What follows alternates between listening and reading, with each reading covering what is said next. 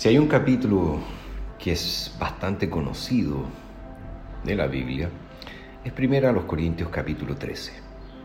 Allí nosotros tenemos el famoso capítulo de la preeminencia del amor.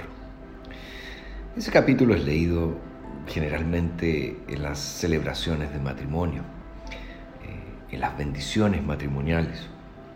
Pero lo que muchas veces no se tiene en cuenta es que este capítulo 13 está en un contexto mayor que se inicia en el capítulo 12.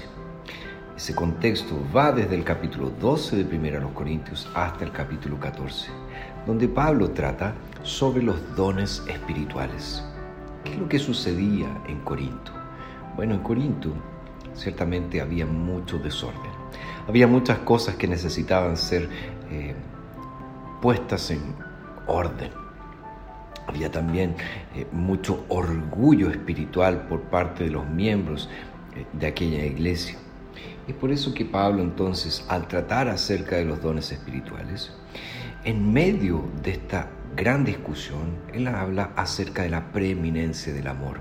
Porque en el fondo les está diciendo, de nada sirve que ustedes sean tan, tan, tan capacitados espiritualmente si no lo hacen, si no lo ejercen con amor. Y es por eso que él dice, si yo hablo lenguas de hombres y de ángeles, pero no tengo amor, vengo a ser como bronce que resuena o como címbalo que retiñe.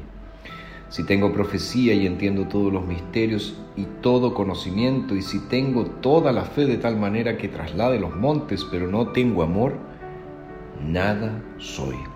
Si reparto todos mis bienes y si entrego mi cuerpo para ser quemado, pero no tengo amor, de nada me sirve. En el fondo está diciendo, ¿de qué sirve tener tantas capacidades maravillosas si no son ejercidas en amor? Y Pablo termina este capítulo diciendo, y ahora permanecen la fe, la esperanza y el amor. Estos tres, pero el mayor de ellos es el amor. ¿Por qué Pablo dice que el mayor de estos tres es el amor? Bueno, porque si lo pensamos, la fe es solo para este tiempo, es solo para esta vida.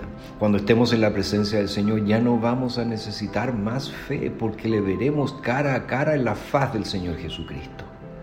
Esperanza. También la esperanza es para esta vida. Porque ¿qué estamos esperando? Ver al Señor en su gloria y majestad, ver el reino de Dios finalmente establecido, ver los nuevos cielos y la nueva tierra. Y cuando llegue ese momento ya no necesitaremos más esperanza. Pero el amor, oh el amor, el amor siempre estará con nosotros. Primero porque recibiremos eternamente el amor de Dios segundo porque le amaremos a Él por siempre. Así que cada vez que pensemos en servir en la iglesia, cada vez que pensemos en ejercer los dones y talentos que el Señor nos ha dado en la iglesia, pensemos también en la necesidad, en la urgencia de ejercer esos dones en amor.